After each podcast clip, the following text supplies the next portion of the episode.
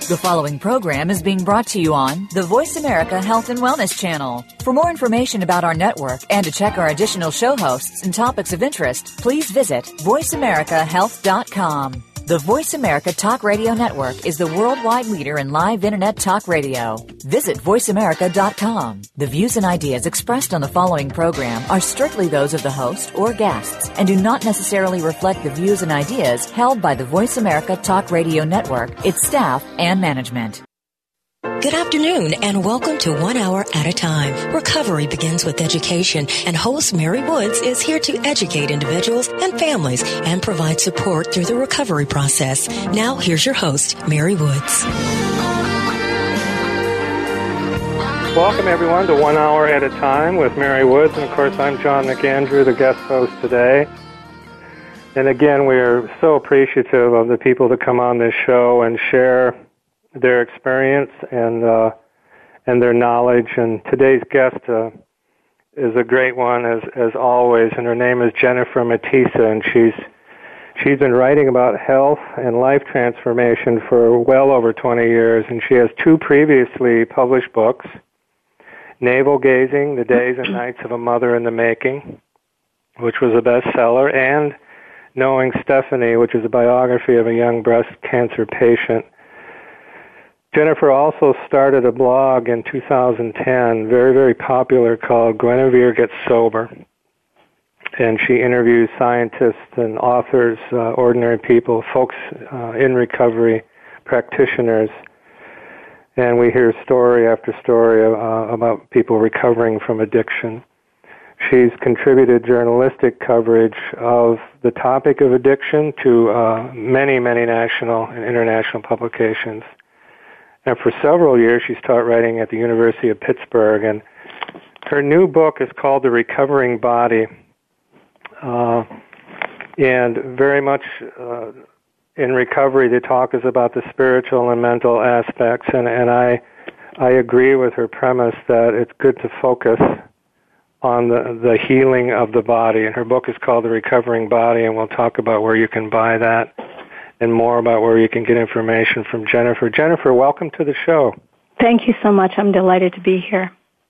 You have been very, very busy, and uh, I think later in the show we'll also talk about you as a painter and a writer and uh, a very, very busy person in life.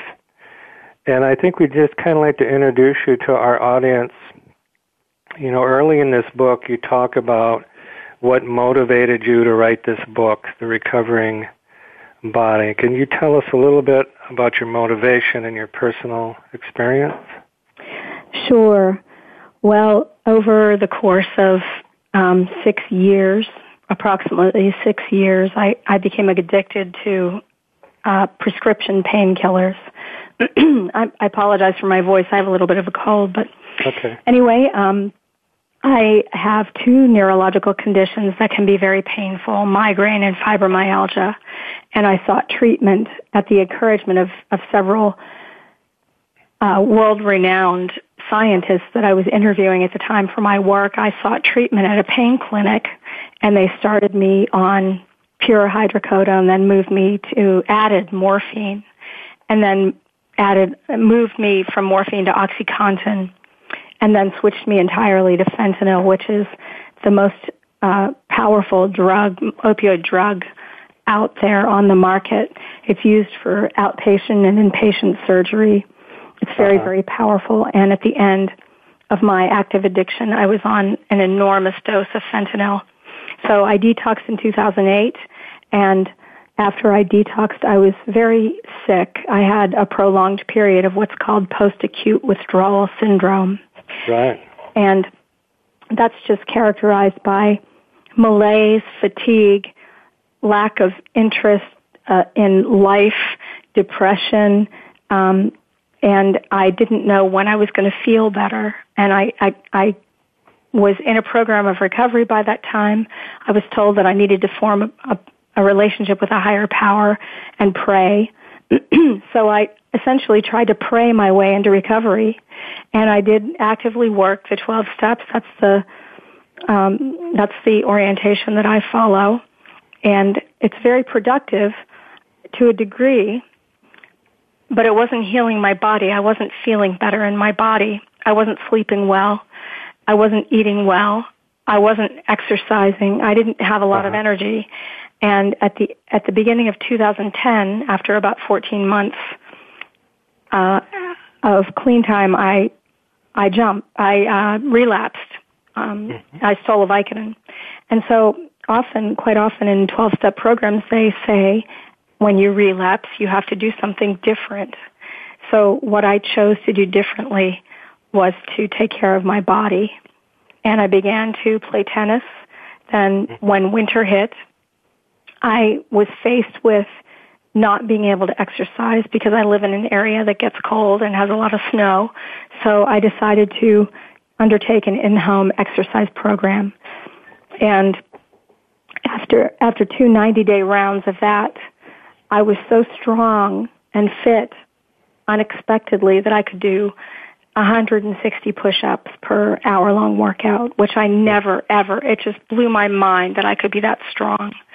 And so, and, and with that strength, with that physical strength came a great deal of self-confidence and well-being, a feeling of well-being and peace that I hadn't known before. And um, so I started investigating this in my journalism. and I wrote a couple of stories, one in particular about three triathletes who are in recovery, and the publisher asked me if I would write a book about this subject. Right.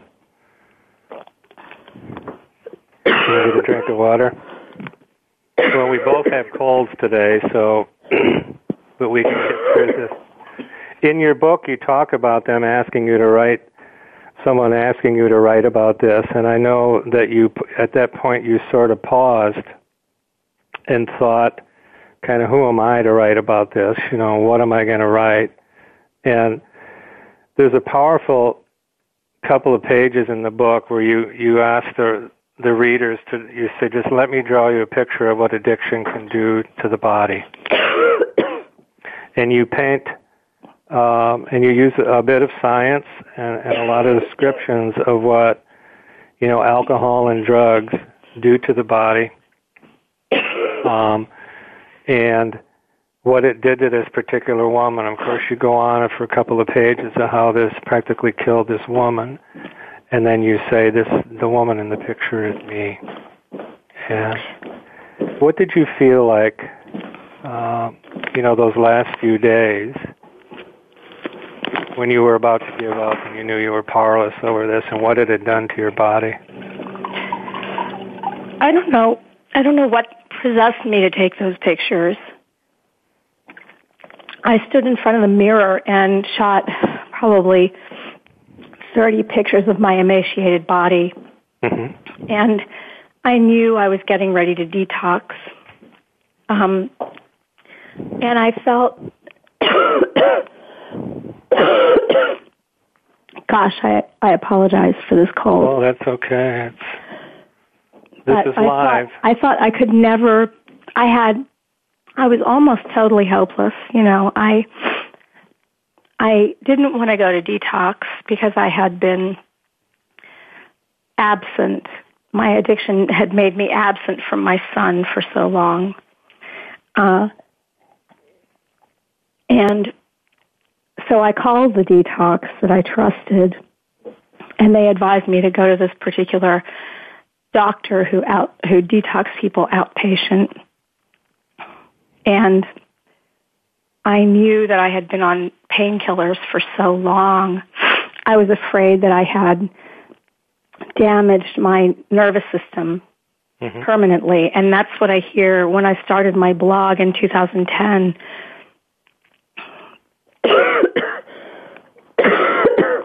that's something I've heard from people worldwide.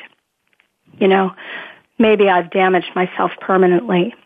Um, and that kind of self doubt can really lead us back into addiction because we think, well, there's no point even trying. Right. I might as well just keep taking these drugs because um, I'll never heal. But I had been in Al Anon actually for a long time. And in, in that program, I, cause I come from a family full of addiction, um, I had found a higher power. That's basically, it's, it's a, it's a higher power that's rooted in the idea that we all have an innate um, power of healing built inside of our bodies, which we do. I mean, when we cut our finger, we don't have to sit there and will it into healing. It just heals by itself. Right. And even in the midst, I saw when my mother died of lung cancer, she died of lung cancer at 58 after a lifetime of smoking cigarettes, nicotine addiction. I saw that her body had healed in many ways. Uh, she had a major injury that had healed perfectly by the time she she had died, and the doctor even examined her body and said, "This is healed perfectly." And that kind of blew my mind, and so that guided me. That was a kind of higher power that guided me to think that, well, maybe I can heal from this. Maybe mm-hmm maybe I don't have to suffer the same fate as both my parents because my father died of cirrhosis and cancer as well. Right. So you mentioned in the book, and I and I um, I think these are powerful things uh, when they're lived by people like you, but also you know when the facts. You talk about the, the British Medical Journal a few a few years back when it ranked alcohol as a class A dangerous drug and 25% more dangerous, more harmful than heroin, the most next, yeah. you know, the next most dangerous. And you know, you put it in kind of layman's terms. You said in terms of sheer abuse to the body, booze beats dope, crack, and meth hands down. And you go into the statistics in the United States of how how much alcoholism there is, how many people drink alcoholically, how many are binge drinking, heavy drinking, but basically ruining their bodies and their livers and their brains. And, you know, you say that teenage drinking is the way addiction starts for most people in this country. Uh, and it's a powerful thing to say, uh, you know, on the effects of alcohol on, on the brains, the central nervous systems, the endocrine systems uh, of this population that we live in. And bringing that right to the forefront certainly lays out the groundwork for this emphasis, you know, in this book. Or what are we going to do to get our bodies back, you know? And uh, when we come back, we're going to take a short break. We've been talking with Jennifer Matesa about her book, The Recovering Body, Physical and Spiritual Fitness for Living Clean and Sober. Um, she's got a little bit of a cold today, but we will get through this. So we, there's probably many people listening that do as well. And when we come back, we'll give you more information about how to get the book and where to go to look her up on the web uh, as we continue our discussion with Jennifer. We'll be right back.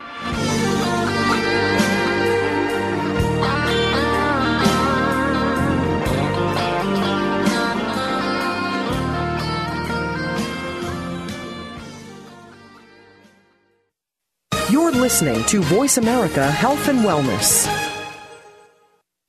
Westbridge Community Services. Westbridge is a nonprofit organization dedicated to supporting the recovery of families and individuals who experience co-occurring mental illness and substance use disorders. Westbridge provides integrated dual diagnosis treatment for adult men and women using evidence-based practices. Visit our site today at westbridge.org and discover that doing what works in helping individuals and families gain recovery from dual disorders is important to the staff at Westbridge Community Services. Westbridge utilizes current evidence-based practices, consensus practices, and common sense to provide treatment to individuals and families that experience co-occurring mental illness and substance use disorders. That's westbridge.org, Family Centered Recovery for co-occurring mental illness and substance abuse disorders. Every day we hear about health and nutrition, but it's also confusing. We think we're eating the foods that are good for us, like nuts and berries, and avoiding things that supposedly aren't, like gluten. Yet we still wind up craving poor foods, taking medications, sleeping poorly, and gaining more weight than ever. What could be underlying these health problems? Get the answers. Tune in to Nutritional Wellness Beyond Food with host Lori Hibbard, Wednesdays at 9 a.m. Pacific Time, noon Eastern Time on Voice America Health and Wellness. Your life, your health, your network. You're listening to Voice America Health and Wellness. You're listening to One Hour at a Time with host Mary Woods. If you have a question for Mary or her guest, call now. The listener lines are open. The toll free number is 1 866 472 5792. That number again is 1 866 472 5792. Now, let's get back to Mary and One Hour at a Time. Welcome back, everybody. We've been talking to Jennifer Matesa, who has a bad, bad cold. She's fight, fighting through it. I want the listeners to uh, go to her website if you can. It's Jennifer Matesa, M-A-T-E-S-A dot com, and you'll see uh, a lot more about her. She does really a lot of things. She's an accomplished author and a painter and uh, she does really an awful lot of things in and for recovery and awareness about uh, about addiction. And her new book is called The Recovering Body, and we've been talking about just the abuse that alcohol and drugs uh, heap on our bodies, our brains, our nervous systems, our liver, everything, and the struggle coming into recovery to get the body, I mean, you, you have to get the mind, the body, and the spirit all working as one, and the body's the last one to catch up. If if you come in as bad as uh, Jennifer's told us her story, and I want to read. You have a great little quote here, if I can find it. If I could just add before yes. we go into that, that the real website that might help them more that I run is called GuinevereGetSober.com. Right. And it's full of information about re- addiction and recovery. It's what I started. It's a website I started in 2010. My blog. Okay. So if they go there, they'll find a ton of um, interviews and um, reviews of media and books and reviews of professional literature, scientific literature, and that's really where I started writing professionally about addiction. So right. GuinevereGetSober.com. And how do you spell that? G-U-I-N-E-V-E-R-E, GuinevereGetsSober.com. Right. The second chapter of the book, uh, the first chapter gives a lot of information, which I found very helpful to share with parents and uh, and people about alcohol and drugs and the abuse it does in the body. In chapter two, you start you start with a quote by Professor Daniel Lieberman at Harvard, and he says, It is often said that exercise is medicine, but a more correct statement is that insufficient regular exercise is abnormal and pathological. That's, That's pretty right. powerful. Essentially, if we don't exercise, it's sick. That's the way I think of it. Um, uh huh we we can think of exercise as medicine and but what what we often forget about is when we when we turn into couch potatoes that's really that's really against evolution. We're not evolved to sit still for long periods of time. Our bodies are designed to move.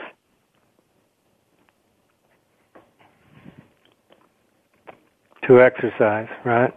Yes to to move to exercise to um, to move in all kinds of ways.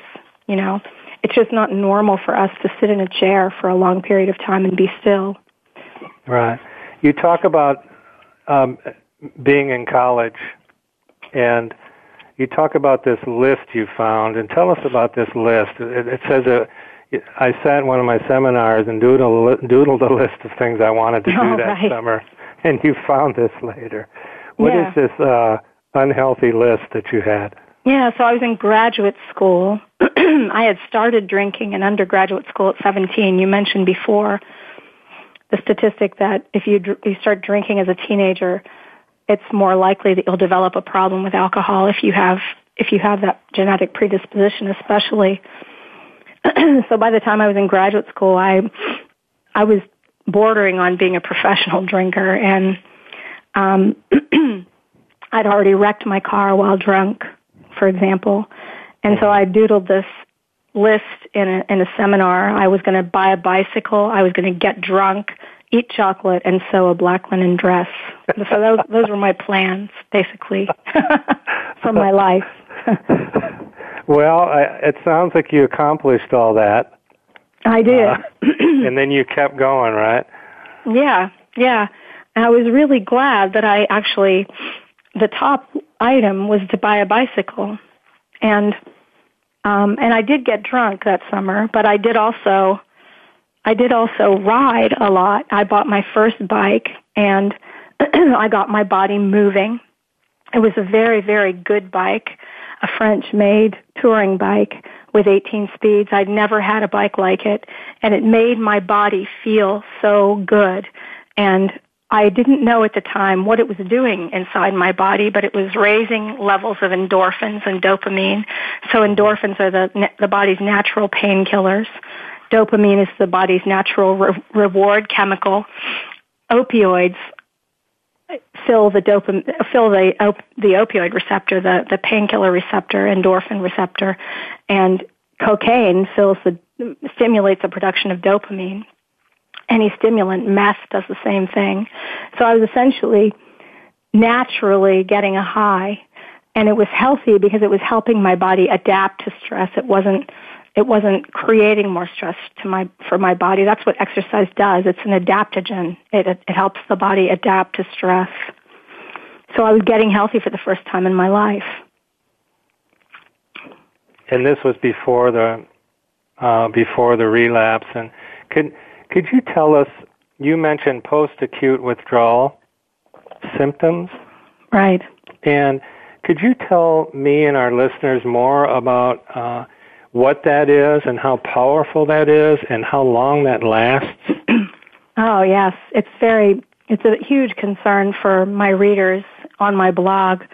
Mm-hmm. Many of the readers write in because they've detoxed or they're trying to detox from opioids or, or some substance, and um, they're experiencing, they might have kicked, they might rack up 60 or, or 90 days of recovery time abstinence and they just their bodies just are not feeling well. And it's because um, quite often the substances that we abuse some of them are fat soluble um, and they have long acting effects on the body. They their metab they or their metabolites might hang around in the body that they'll invade the fat cells and and when fat soluble chemicals as opposed to water soluble ones which we just you know excrete in the bathroom mm-hmm. fat soluble chemicals hang around in the body much longer and make detoxing a much more prolonged process so we might not be ingesting chemicals, but our bodies are still excreting them because it takes a great deal of time to process those chemicals out, out of the fat cells. So that's what was happening to me in my post-acute withdrawal after I, after I detoxed off fentanyl because fentanyl is a fat soluble drug and and it just had I had been taking it for three and a half years and it had just permeated my body to the degree that it took months and months for me to feel better. And then even after our bodies have excreted those drugs the nervous the central nervous system has to regain its its normal balance. When we take um, drugs our they fill certain receptors in our body. Mm-hmm. and if we if we take if we get drunk, if we consistently take more than we should, then our bodies respond by creating more of those receptors to deal with the overload of those drugs.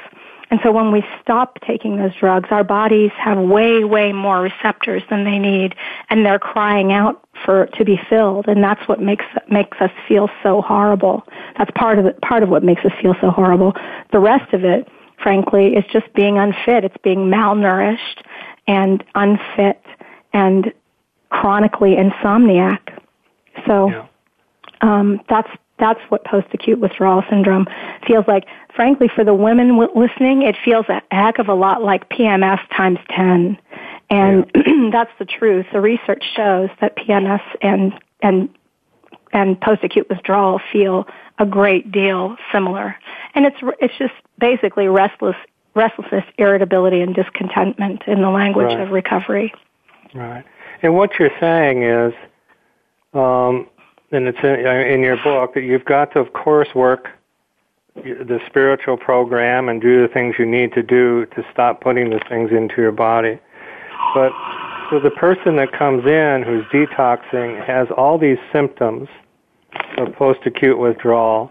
So where do you start? You you talk about moving this home that is your body, right? Right. So where do you I mean, how do you get started? Isn't that the hardest thing there is to do? Well, sure. I mean, one of the one of the greatest most well-known physical properties in, in the universe is the property of inertia. I mean, a body at rest wants to stay at rest. So we need to gear up slowly. I mean, I, I needed to gear up slowly. When I was in the middle of pause, post-acute withdrawal, mm-hmm. I had to start by walking just 20 minutes a day. So, and I, I hadn't even really I, I, by the time of by the time I was at the end of my addiction, I was spending most of my time in one room of my house, so I, I really wasn't getting any physical exercise. And so I would take a walk around my neighborhood and I would drag my body around the neighborhood. And right. one benefit of detoxing was I could again enjoy music when I was in, in my active addiction, my body was full of painkillers, numbing agents basically. I, I couldn't even listen to music because I didn't, I didn't feel like it. I couldn't really hear it. Uh-huh. I didn't enjoy it. So I created a playlist that was really energetic and I, and that would make me, that would energize me and, and move me around the neighborhood. So I didn't start out by cycling 15 miles, you know. Sure. I started out by walking probably 15 blocks yeah. around the neighborhood and then and back home. And you don't and, have to And it was important to me. I'll just add, it was important to me to get outside because it's always been important for me to exercise outside because I love the elements and getting sunlight in your face and wind on your skin is very, very important. I think it's much more beneficial than just going going on a treadmill in a gym. Right. And once once you get this movement, and once you start to move, you talk about the body producing endorphins and all the good kinds of things that feel good that your body has at your access through exercise. And so there gets to be a new sort of a feeling once you get up and running, and it doesn't take a whole lot of time, does it? No, no. Um, in fact, one of my favorite physicians is Steve Scanlon from Palm Beach Outpatient Detox in Florida. He's an expert at dealing with opioid addiction, and he detoxes people off benzodiazepines, Valium, and, and its cousins, and alcohol and, and stimulants too. But um, but he takes a lot of patients who get on this get on chronic Suboxone maintenance because they try to detox off opioids and they can't, and then they get hooked on Suboxone. Yeah. Um, and he talks about how with these patients, which it takes it takes them takes him, I don't know, four to six months to detox, sometimes longer to detox some of these patients off Suboxone. When they exercise just 12 minutes a day, he says, they restore their sleep architecture, their normal sleeping patterns within half the time. Wow. That, that other people who don't exercise. It takes it takes other people who don't exercise. And he said, and of course, if you exercise more, then it's it's even more beneficial. So no, you don't have to. But I think that the the crucial thing is that you do it regularly. And I did it every. I tried to do it every day. Right. We're going to take a little break here uh, on that. 12 minutes a day is very, very encouraging. And we've been talking to Jennifer Matesa, and when we come back, we're going to talk about appetite and food. Well, now that we're up and running, got our house moving. Uh, we'll be back after this break.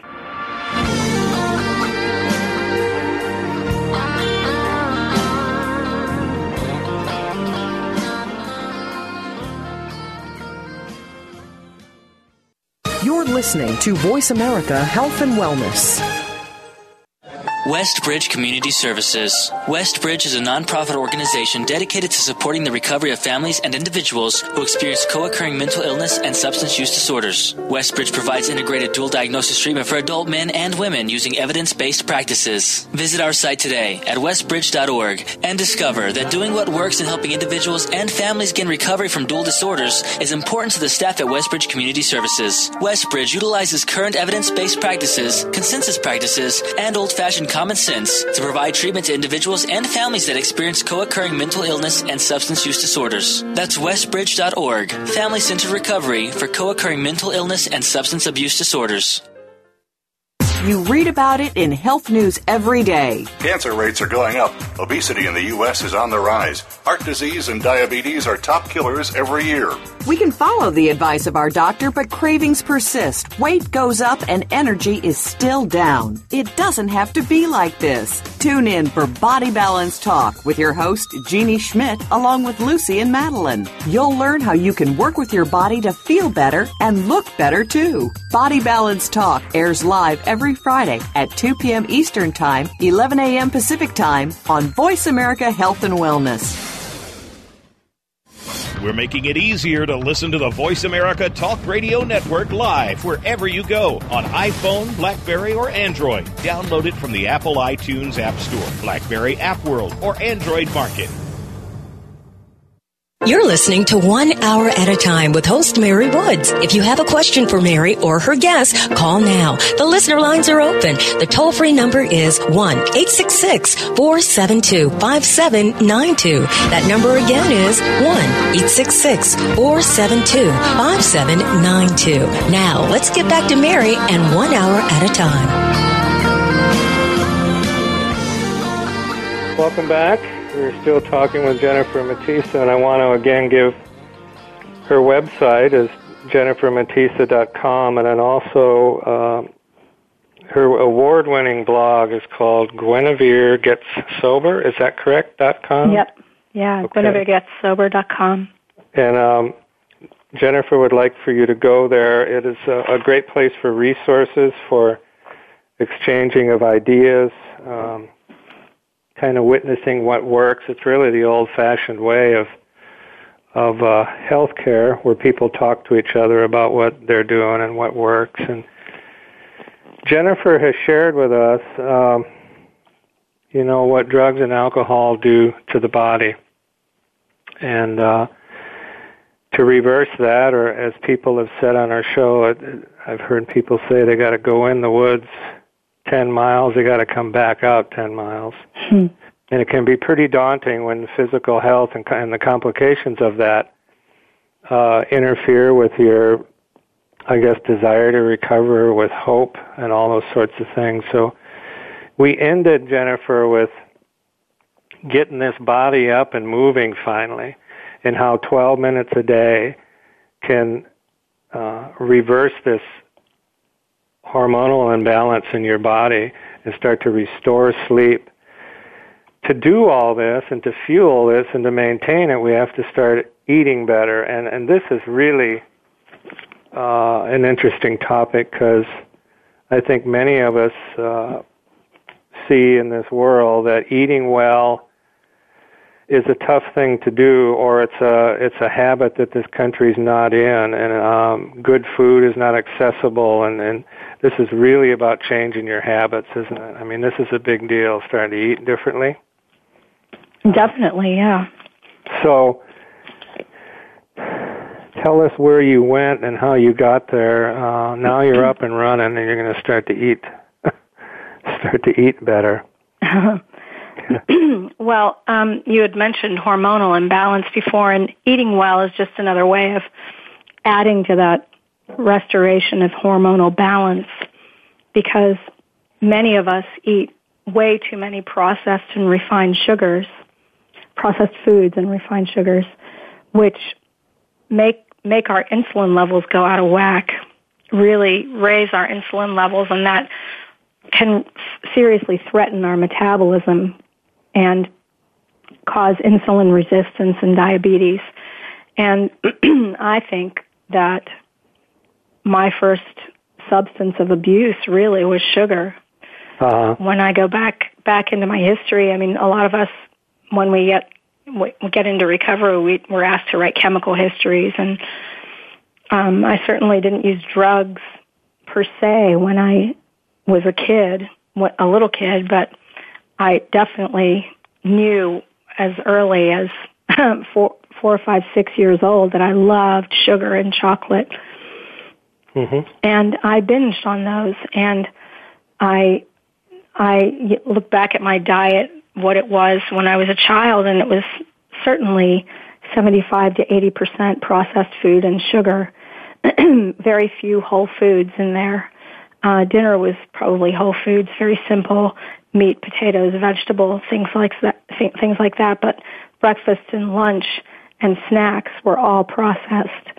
So, uh, and drinks. I, I drank a, a lot of soda when I was a kid, and Yep. which is horrible for you. It's just very. It's a lot of the childhood obesity in this country is caused by soda over overconsumption of soda or any consumption of soda. So, um, and sugars release endorphins and dopamine as well. You know, um, stimulate the mu receptor, mu opioid receptor, the way painkillers do, and release dopamine, dopamine the way stimulants do. So that's why the, those foods are comfort foods because they comfort us the way uh, substances of abuse do. And I, I think of sugar now as, as a drug, you know, for me. Um, so I had to face the fact after a while in recovery that I needed to eat better. And once I started the home exercise program, which I ordered online and which came with its own handy dandy little nutrition guidelines, which did not include processed foods and sugar. um, I realized that I was going to have to feed my body real fuel, and that's that's really what food is. That's what our bodies were evolved to to eat was food as fuel and not as a taste extravaganza. You know, we're not um, we're not designed to eat stuff just to satisfy our taste buds. We're we're designed to eat stuff to fuel the cells of our body. So that's the way I think of it now. Well, and in addiction, this is kind of a no-brainer from a layman, you know, me, but in addiction, our brain, you know, the brain is sort of telling you what to eat and take. Uh, in recovery, your body will tell you, right, what you Well, need. the brain is part of the body. Um, I think that I think that one of the sentinel features of addiction is distortion of the truth. Right? I mean, that's why rigorous honesty is so helpful in recovery because addiction distorts the truth. I guess my que- my question is about cravings. Um, yeah. if uh-huh. you're eating better, will will that change the brain from this craving uh, mechanism to a more healthy approach to what is it my body's really asking for? I guess that's the question. Well, Obviously, getting off sugar does that, right? Yeah, sugar and pro- I think of processed foods as the same. I mean, I when I go into right my local Rite Aid, which is half a block away, I sort of have to walk right past the Utz potato chips because I just love potato chips and Mm-hmm. and the study came out a couple a year or two ago that potato chips are seriously addictive. I mean, it's not just the um the salt and the carbohydrate, but the actual crunch, the crunchy feel that that excites our our brains and our nervous system. So, yeah, I have to abstain from those, and I know that when I abstain from sugar, when I abstain from high fructose corn syrup and processed sugar, my body will want it less. But when I start eating it again, that that craving just takes takes right off, and it's very hard to stay away from. And why why do this? I mean, to get back to the importance of uh, focusing on your body. I, I'm sure there is science and medicine that shows, um, and we've had a lot of people on this show that run treatment centers, that nutrition and exercise and recovery is actually a pretty long, long process. It's a marathon and not a sprint. Right. But I mean, uh, your eating habits and exercise now are incorporated so much more into into the overall uh, talk about recovery, aren't they? And especially nutrition. So you're asking why why we should overhaul our diets? Well, I guess I'm saying that the, the proof is there that this is really important. Um, you know what you're talking about because more and more people are talking about. Um, I know we, folks we've had on here that got into recovery, let's say 30 years ago. There was no talk, Jennifer, of nutrition. I mean, it was a 30 day program, and then you were left kind of on your own, right? Right. And, uh, so, so this new awareness, uh, and I think the proof is starting to show how important it is. This is into long-term recovery, and I just you're documenting this, you know, in your life is just really powerful. And again, uh, like with the exercise, how do you get started with trying to eat differently? Where do you get started, and what are some just simple guidelines to start this uh, new eating sort of life? Just what are the simple things that you outline in the book to get? So one one thing I want to note is that refined sugar is processed just like alcohol in the body. Alcohol, when we drink it, it's converted straight away to sugar by the liver, and and sugar is processed the same way, and they both make insulin levels spike and then they make us go into, and then they make our bodies produce a, a huge load of insulin, which makes our bodies process that sugar, and then we experience a sugar crash. So we get restless, irritable, and discontent all over again, which brings on more cravings for alcohol or sugar.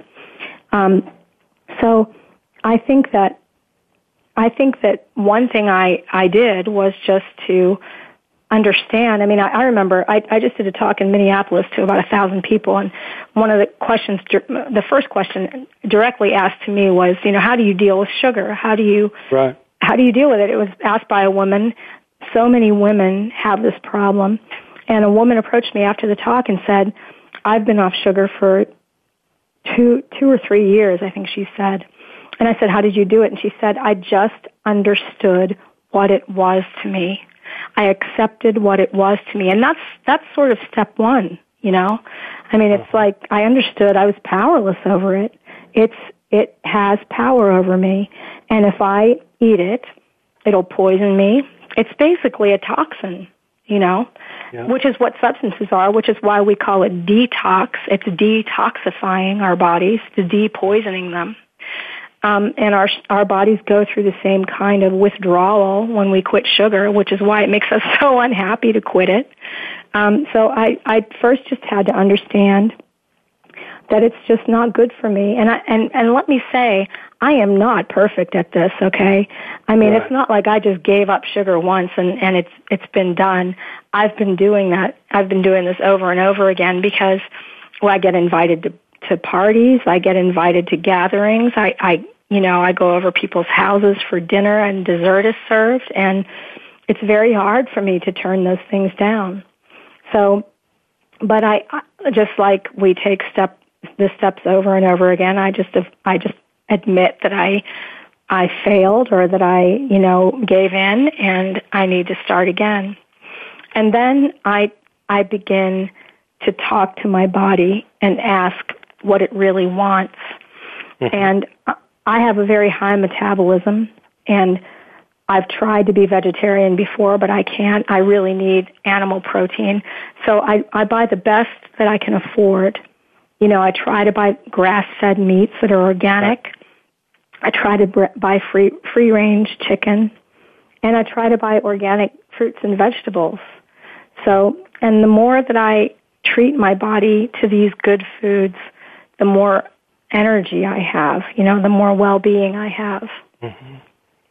We've been talking with Jennifer Matesa about her new book. It's called The Recovering Body Physical and Spiritual Fitness for Living Clean and Sober. It's available um, uh, through Hazelden and, of course, at Barnes & Noble and Amazon. And uh, please check it out and check her website out uh, while we're on break. And we're going to be back in a minute to finish up with, with Jennifer. We'll be right back.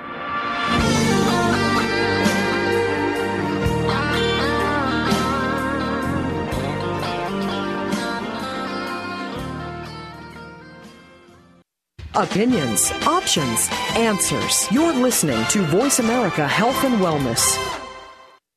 Westbridge Community Services. Westbridge is a nonprofit organization dedicated to supporting the recovery of families and individuals who experience co-occurring mental illness and substance use disorders. Westbridge provides integrated dual diagnosis treatment for adult men and women using evidence-based practices. Visit our site today at westbridge.org and discover that doing what works in helping individuals and families gain recovery from dual disorders is important to the staff at Westbridge Community Services. Westbridge utilizes current evidence-based practices, consensus practices, and old-fashioned common sense to provide treatment to individuals and families that experience co-occurring mental illness and substance use disorders. That's westbridge.org, family centered recovery for co-occurring mental illness and substance abuse disorders. Every day, you hear so much about different aspects of the health and wellness field. One day, you hear one thing, and the next day, you hear something that contradicts what you heard the day before. How do you know what's right? Try tuning in to The Cutting Edge of Health and Wellness today with Dr. Neil Nathan and Dr. Jacob Teitelbaum. Our goal is to educate and explore this field with guest experts in order to help you take control of your health and well being.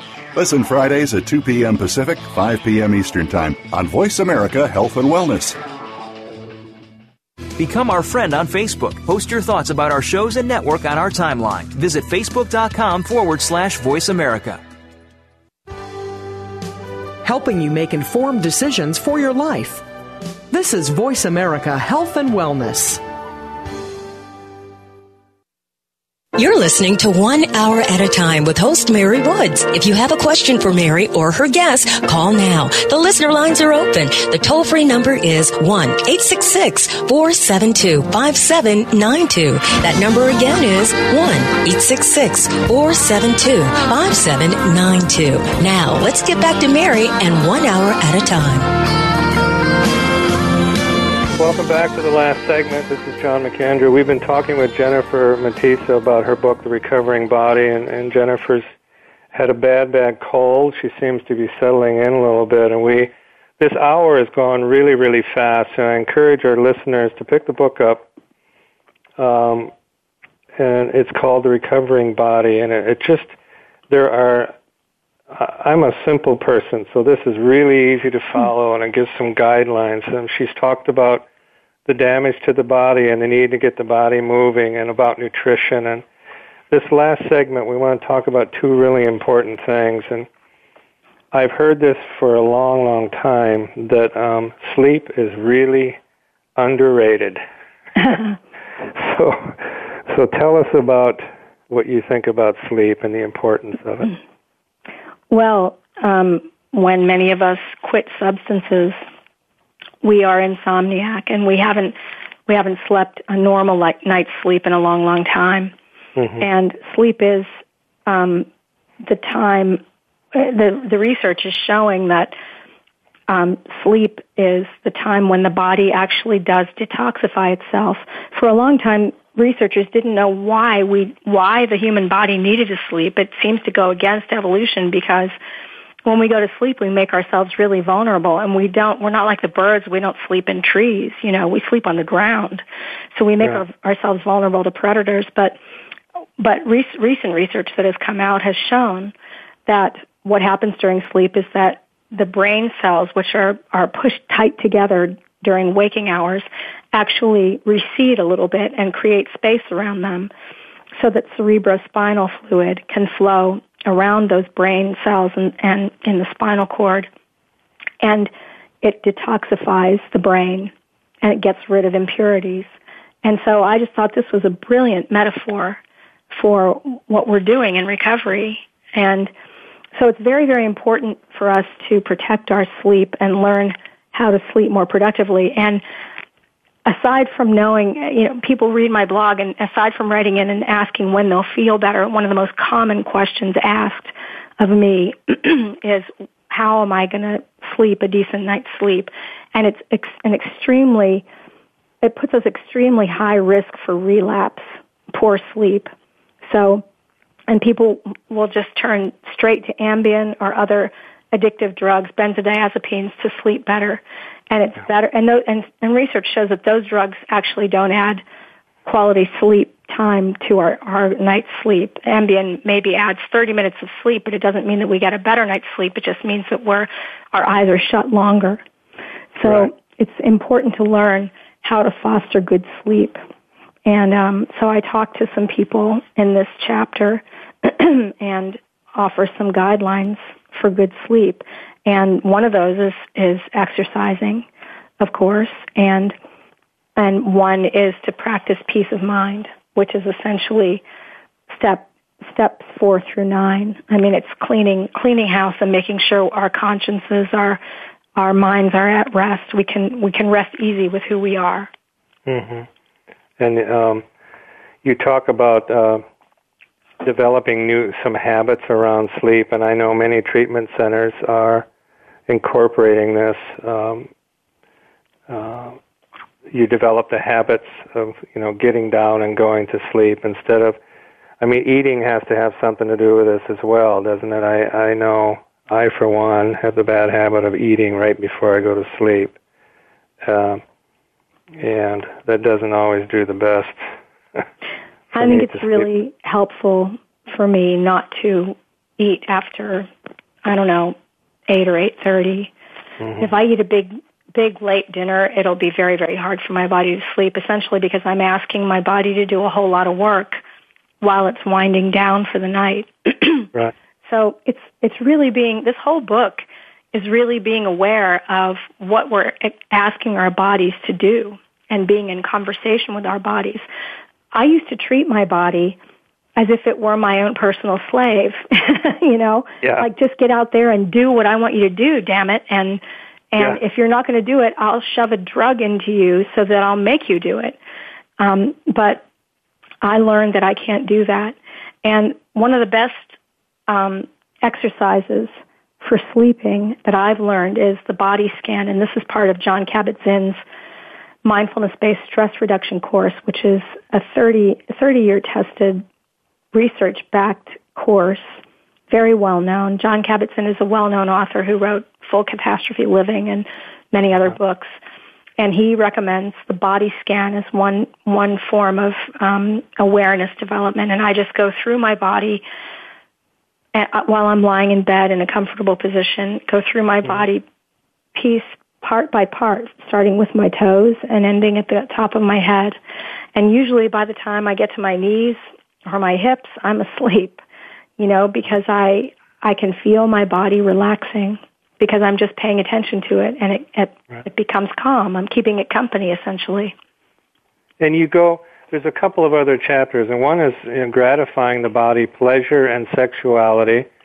And the final chapter is about awareness and meditation. And all of these are interconnected, I'm sure. But, um, you know, without getting, we've just got a few minutes left, but obviously uh, you talk about alcohol and drugs and the effect on the body to be sexual, to feel, to have physical gratification. I mean, basically, you're numbed out and you give up that part of your life. And I know many people that are in recovery relate relate to that. But why was it important for you to write this chapter, gratifying the body, pleasure, and sexuality? Oh my goodness! Because I think that um, so many people lose the ability to be sexual during active addiction and mm-hmm. and it's not just about sexuality it's about all forms of pleasure but I think sexuality is so connected to the life force that moves throughout my body. It's a very generative and productive force and can be very healing. And if we're not in touch with it, it ruins relationships with, with ourselves and with each other. Um, and it's just an, and and also because hardly anybody talks about it, and I think it's very very important to talk about. Mm-hmm. And so, what are some of the guidelines in that chapter that you talk about, and just developing a new life? Now, I, you know, lots of people that come into recovery are covered in jackets and sweaters of shame because of the stuff they did while they were drunk or high, but um, what are some of the guidelines uh, that you mention here on on the sexuality piece? Well, I think I think one of the most important for men and for women is to remember that when whatever we did while we were in our active addictions, if we were promiscuous or not, if we had sex that we we shouldn't we didn't we don't like we don't like thinking about sexuality doesn't equal intimacy. And a lot of people in recovery will look toward sexuality to comfort themselves. And um, so I think it's important to forgive ourselves for what we've done and also to um, understand that moving forward just having sexuality with someone doesn't doesn't mean that we have love or intimacy so it's important to learn how to be intimate um, as well. Right, Jennifer. We this hour has kind of flown by, and uh, I want people to get on your website and go to your blog, GuinevereGetSober.com, and then also JenniferMatesa.com, and look up her past books and um, and the blog, and of course the new book, The Recovering Body, and I think you've tied a lot of things in very simply to just talk about we've got a body to repair, and the body carries the soul around, so we better take care of this thing. And once again, we want to thank you for being on the show, and uh, we will follow you, and uh, maybe we'll have you back. Uh, oh, that would be delightful. I'd love to come back. And take care out on the road pushing this book. Thank you. And drink lots of water. We thank you very much, and we'll talk thank you, you so again. much for having me. So long, everybody. Bye bye. We appreciate you joining us today for one hour at a time. Successful recovery from a substance abuse problem or mental illness depends on education and support of loved ones. Thank you for being that support system. Be sure to tune in next week for another hour of education and compassion, one hour at a time. We'll see you next week.